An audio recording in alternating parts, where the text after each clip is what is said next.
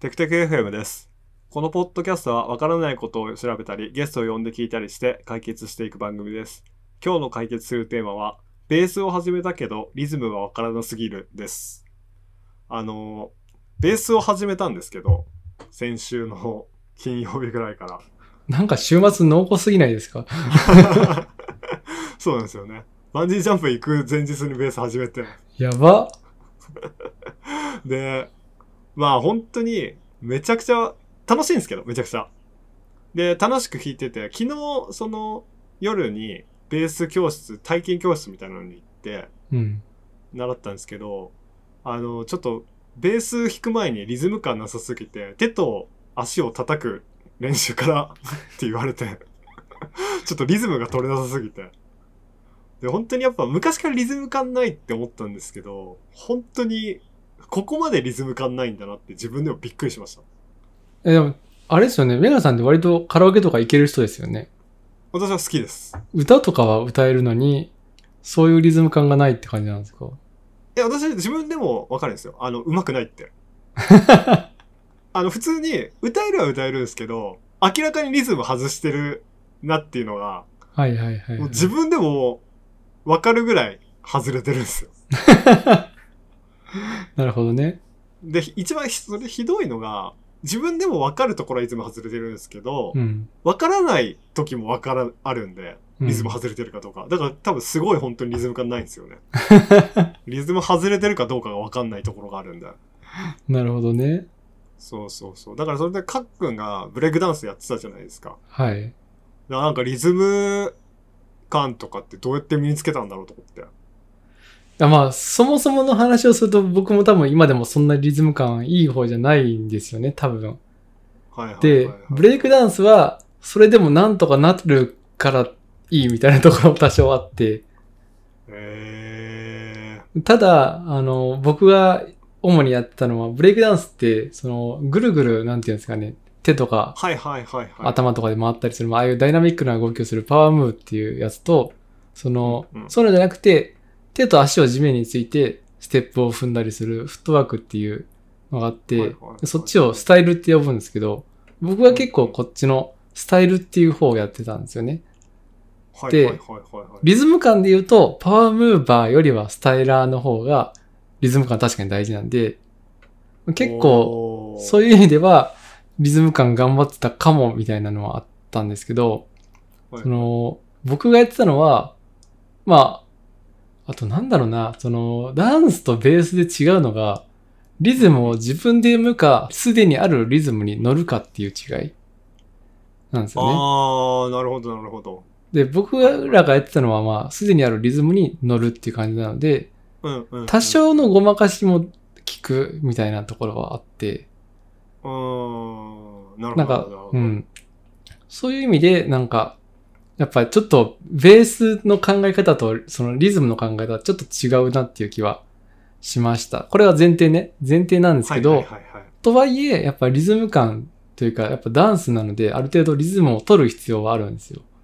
うん。だからそこは、なんか、基礎練じゃないけど、そういうのはちゃんとやりましたね。だから曲聴いて、 one、two、three、four っていうリズムに対してちゃんと自分がアップダウンみたいなのができるようにするとか、ああ、やっぱその辺の基礎のやり方は一緒っちゃ一緒なんですね。一緒なのかね。うん多分その、1、2、3、4でなんかこのやっていくみたいな。うん。これやっぱ全部一緒なのか、音楽系は。うん、だと思う。あとはやっぱ数こなすかな。その、ダンスとか見てて、やっぱ初心者の子と上級者で、やっぱ全然違うのは、その、まあ自信とリズムの取り方、結構まあ大きく違くて。はいはい。で、まあ自信はやっぱり経験とともに積まないといけない部分だと思うんですけど、リズムは初心者でも多分頑張ればなんとかなる部分なんで、あそういう意味で確かにリズムをちゃんと取れるようになるっていうのは、上達の上では近道な気がするんで、そういう意味では基礎練すごい大事だなっていうのはある気がします。だから、その先生に教えてもらったのが、メトロノームをカチカチって鳴らしながら、あ、あの、ベースとかギターの場合って足でリズム取るんですよ。うん。あの、あ足をこう、踏んでうん、リズム取るんですけど、まずはそれを、あの、体に覚えさせるために、この、えっ、と、4回のその足は4回。1、うん2、3、4でやって、手は2、3、4、5、6、7、8ではいはい。叩くみたいなので、で、口で、えー、1エンド、2エンド、3エンド、4エンドって言うみたいな。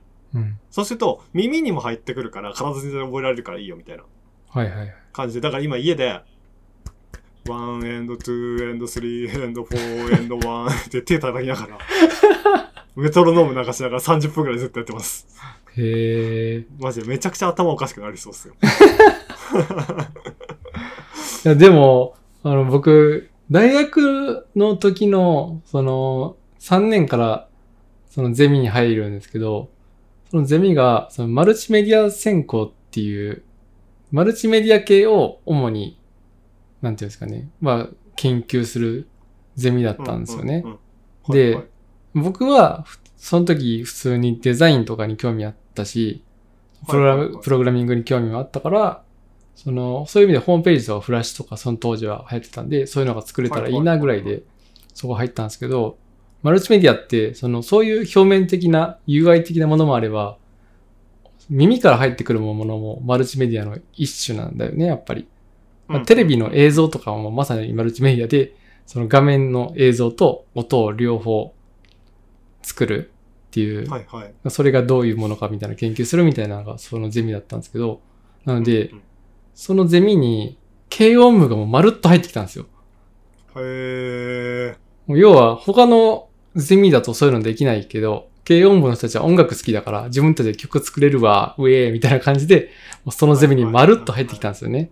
はいはいはいはい。これがある意味僕にとってはいい刺激で、うんえっ、、と、で、その軽音部じゃないけど、自分で作曲したいですって言って入ってきた子がいたんですけど、その子が自分で作った曲を、まあ、ゼミの中で披露したんですよ。はいはいはい今期は僕はこれを作ってきました。で、これの作り方はうんかんので、みたいな感じで発表して、で、その中で僕は全く気づかなかったんだけど、そのドラムがちょっとずれてた部分があったらしいんですよ。うんうん。で、そこの軽音部のドラマーが、ちょっとあそこの部分ずれてたんで、そこ直した方がいいですよって指摘してて、うんえうん、マジ？っていうのは僕はちょっと衝撃だったんですよね。ああ、なるほど。で、あ、リズム感とか、やっぱドラムでもう日々すごい大事にしてる人たちってそういうのがちゃんと感覚で身についてるんだなっていうのをその時に学んで、なんかそれ以降ちゃんとその僕もリズム感じゃないけど、ちゃんと正しくリズムが取れてるかみたいなのを気にするようになったというか、ダンスの中でも。ああ、すごいな。やっぱわ聞いてすぐわかるもんなんですね。日々そうやってびっやっくりした。僕は全く分かんなかったです。わ、めちゃくちゃすげえ曲作るやん。うわ、すげえって思ってたのに、うんうんうんうん。やっぱ、プロが見るところはそこじゃないっていうのが、その時に分かったし、そうか。そうだよな。リズムが、だからちゃんと覚えてる人が多分、もう気持ち悪いんでしょうね。そのずれてるのが。うん違。和感がすごいあ。るというか。どれぐらいで、なんか、かっくんそもそもブレイクダンスどれぐらいやってました？高校2年生ぐらいから、社会人1、2年ぐらいまでやっああ、結構やってましたね。から、まあ16から23、4ぐらいああ、やってますね。?6、7年ぐらいうん。あ、なんか、身についてきたじゃないですけど、あ、リズム感、自分の中でついてきたな、みたいなってあります？やっぱ大学生入ってちょっとしてからぐらいかな。やっぱ5、6年はかかったかな、なんとなく。すうん、そもそも僕らって独学というか、ストリートでやってたから、それ、ま、学ぶ機会はそんななかったんですよね。はい、大学生とかになって自分でバイトしてお金も貯まってくると、そういうレッスンに通えるようになったりとか、うんそういう機会も増えてきて、ちゃんと基礎から学べるみたいな機会ができてきたからっていうのもあるんですけど、うんうんちゃんと学ぶ機会を得てから、まあ1、2年ぐらいでなんとかっていう感じだったと思います。いや、そうっすよね。やっぱそんぐらいかかりますよね。リズム感って、何なんですかね。いや、なんか、要は普通の、やっぱ、あの、リズム感ない人からすると、やっぱもうそもそも裏拍を取るのがすごい難しかったりとかうん。するんで、それが自然に取れること自体がすごいことなんですよね。なんでできんのみたいな最初から。まあ最初からできる人はもうある意味才能というか、感覚というか、そういうのがある人だと思うけど。いやー、できないな。だからやっぱ、普通に音楽とか聴いてて、手叩いててもやっぱ自分だけだんだんずれてるみたいなのとかが普通にあるんで。まああるよね。うんなんか、学生の頃とか合唱大会みたいな、その、学年の中で一番歌が上手いクラスはどこだみたいな。はいはい。その中で手拍子とかのパートとかあったけど、やっぱずれてる子いたもんね。あー。そう。みんなこう叩いてるのに、一人だけ間で叩いてて、手の向き逆だよ、みたいな。まあ、あれは結構そうっすね。音楽とかトラウマになっちゃいますからね。うん。僕もダメだったもん、音楽。あ、マジっすか？まあ今でもカラオケ。ケは行かないし、絶対。カラオだからそうそうそうそう。カラオケとか行くとやっぱ差が出ますもんね。この人、うんうまいなとか。歌うまいっていうか、なんかこの、ちゃんとリズム取れてるなって分かりやすいですもんね。うん。リズム明らかに外してるなとか、人の聞いてて。まあでもやっぱトレーニングしかないっすね、当たり前ですけど。うん。まあ、あとやっぱそういう場、そのレッスンとか初めて行って緊張してるとかもあると思うから、うんうん。まあまあ最初はその言われた特訓をちゃんとこなすっていうのと、あとなんだろうな。なんか普段聴いた音楽とかでリズムをちょっと意識してみるとか。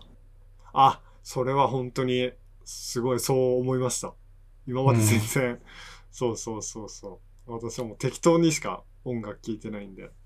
やっぱ歌詞だけに注目する人もいれば、そのやっぱ裏で鳴ってる楽器だったりとか、リズムに注目してる人もいろいろいると思うんですけど、うんそういうところもちょっと気をつけてみるとか、すると、そうっすね。まあ多少、うん、なんか僕らだと、ダンスやってた時って、音ハメって言って、その、その曲の、なんていうんですかね、音と、その体の動きがマッチするだけで湧いたりするんですよ、会場とかが。ああ、それで、あの、ダンスの漫画最近読んでて、それですごいなんかや、書いてありました。ハマるそうそうそうそうとすごい。そうそうそうそうそう。なんか、例えば、ふわっていう音の時に体もふわっていう動きがして、それにマッチするだけで、おおってなるんですよね。なんかそういうのが、なんか音ハメっていう、その僕らが言ってるんだけど、そういうのができるようになると、すごい楽しくて。だから、リズムを取るっていうよりは僕は音を取りに行くみたいな感覚になってますね、後半は。知ってる曲だったら、よっしゃ来たみたいな。へあの音が欲しいみたいな感じ、その音待ったりとか、そんなんしてたり。へー。音を待つっていうのは、そのタイミングで、なんか、まあ要は決めるみたいなイメージであったそう。例えば自分が持ってる動きの中で、この動きだったらここの音に合いそうみたいなのがあるんですよね。ああ、なるほど。へーなんでちょっと待ってそこに合わせに行くみたいなはいはいはいとをすると、ちょっと周りからの評価がおってなったりとか。ああ、そういうのがある乗れてるな、みたいな感じになるんですよね。そうそうそうそうそう。あ、こいつこの人、この曲分かってるやんみたいな。はいはいはいはいはい、はい。そんな感じになるんで。なるほどね。面白いな。そうか。リズムに全部乗らなくても、知ってればそこに合わせていけばいいってことですもんね。そうそうそうそう。多少外れてても、そこだけ合ってればもう終わりよければ全てを知らないけど、なるほど。そんな感じになるったりとか、そういうこともあります。はあ、なるほどね。確かにそう考えると、ダンスと楽器はちょっと違うのかもしれないですね。そうなんですよ。そこは多分僕が最初に言ったところの違いで。自分で作る人なのか、取りに行く人なのかっていうので、だいぶ練習の仕方変わるなっていう気がしました。確かに。それで言うと、ポジション、ギターとかは、あれかもしれないですね。ダンスとかに近いところがもしかしたらあるかもしれないですね。うん。基本やっぱ、バンドとかになると、ベースとドラムさえしっかりしてれば、なんとなくそれっぽくなるんで。そこがしっかりしてれば、ってねよく言われてるんで。そのキムタクみたいにちょっと外して歌ってもそれっぽくなるみたいああ、な。そうそうそうそうそうそうそう。逆にそれがかっこいいみたいな。そうそうそうそうそう。ギターもプレイがすごいみたいなうん。のはやっぱりある程度目立つ要因でもあったりするけど、その裏にいるドラムとベースがしっかりしてるから、そういうことができるんだぞみたいなのもあったりするかもしれないね。うーん。ちょっと頑張って練習します。でもちょっとなんか私が会社で働いてて、最近ちょっとなんかおかしくなってきたなって思ったら、多分私があの、 one and two and ちょっとやりすぎて頭おかしくなってるってことなんで、そこだけ注意してください。多分もう頭いかれてるんで、やりすぎて。難しいよね、ああいうのって。確かに。おすすめじゃないけど、なんとなくいいなと思うのは、ドラムの練習みたいな感じで、机をうんタンタンタンタンタンタンタンタンタンタンタンタンって叩くとか、はいはいはい。そういうのとかも割といいかも。で最後でちょっと違う動きするとかね。タンタンタンタンタンタンタンタンタンタンタンタンみたいな感じで。それめっちゃできないんですよね。あの、すごい本当にその左右で違う動きするやつ、本当苦手で、今、だからめちゃくちゃ苦労してるんですよね。手と足で違うだけでね。いやーもう本当に、全然できないですね。結構、なんだろう、はいそういう同じ動きがずっとできるっていうだけ？うんうんうん。でも違うかなっていう気がする。いやー大事ですね。それがやっぱ一定じゃないといけないのは難しくて、そうそうそうそう。多分ドラムとかでも後でだんだん速くなるとかある気がするんですよね。うんベースとかでも多分。うん。そうならないように一定に保てるっていうのはまあ結構すごいスキルだと思う。うーん。だからやっぱ、楽器とか、多分ダンスも同じだと思うんですけど、なんかやっぱ外から見てるとめちゃくちゃ派手で、うん。このやってることきらびやかじゃないですか。うん。でも練習とかってほんと地味なんだなってすごい思いますね。やってること。ね。いやでも社会人になって、その基礎から練習するっていうことってあんまないから、ああ、そうっすね。それはすごいいいと思う。なんか、非日常的な体験でもあるし、その、うん。今ゼロだから伸びしろしかないわけですよね、メガヤさんは。うん。その自分のうが上手くなってるっていう成功体験が積めるみたいなのとか、そういうの含めてそういうのはいいと思いました。確かにな。ゼロから始めたんで、本当に一日、昨日より上手くなったが毎日出てくるんで、うんうん。そこはやっぱ大きいですね。楽しさはそこは結構大きいかもしれないですね。